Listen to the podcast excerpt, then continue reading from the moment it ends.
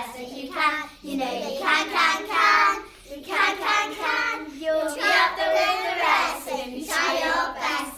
Don't give up. Hi, I'm Bridget Howard. I'm head of the junior school at Alderley Edge School for Girls, and here are some of my lovely pupils. Hi, my name is Sophia, and I am in year two at Alderley Edge School for Girls, and I love maths because you get to know what multiplying, add, and equals all mean.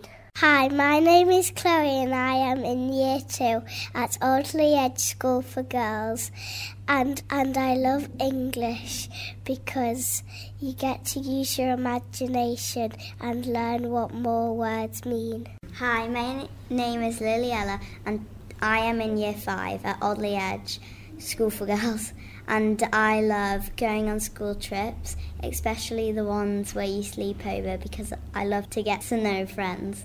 Hi, my name is Hannah and I am in Year 6 at Alderley Edge School for Girls and I love sport. I especially love netball and hockey and I'm hockey captain. The main thing I love about sport is running around and being energetic and there's plenty of that at Alderley Edge School for Girls. In hockey I play left defence and right wing. Hi, my name is Lucia and I am in Year 6 at Alderley Edge School for Girls and I'm excited for going into the senior school because you get to learn all about different sciences and different languages. Preparing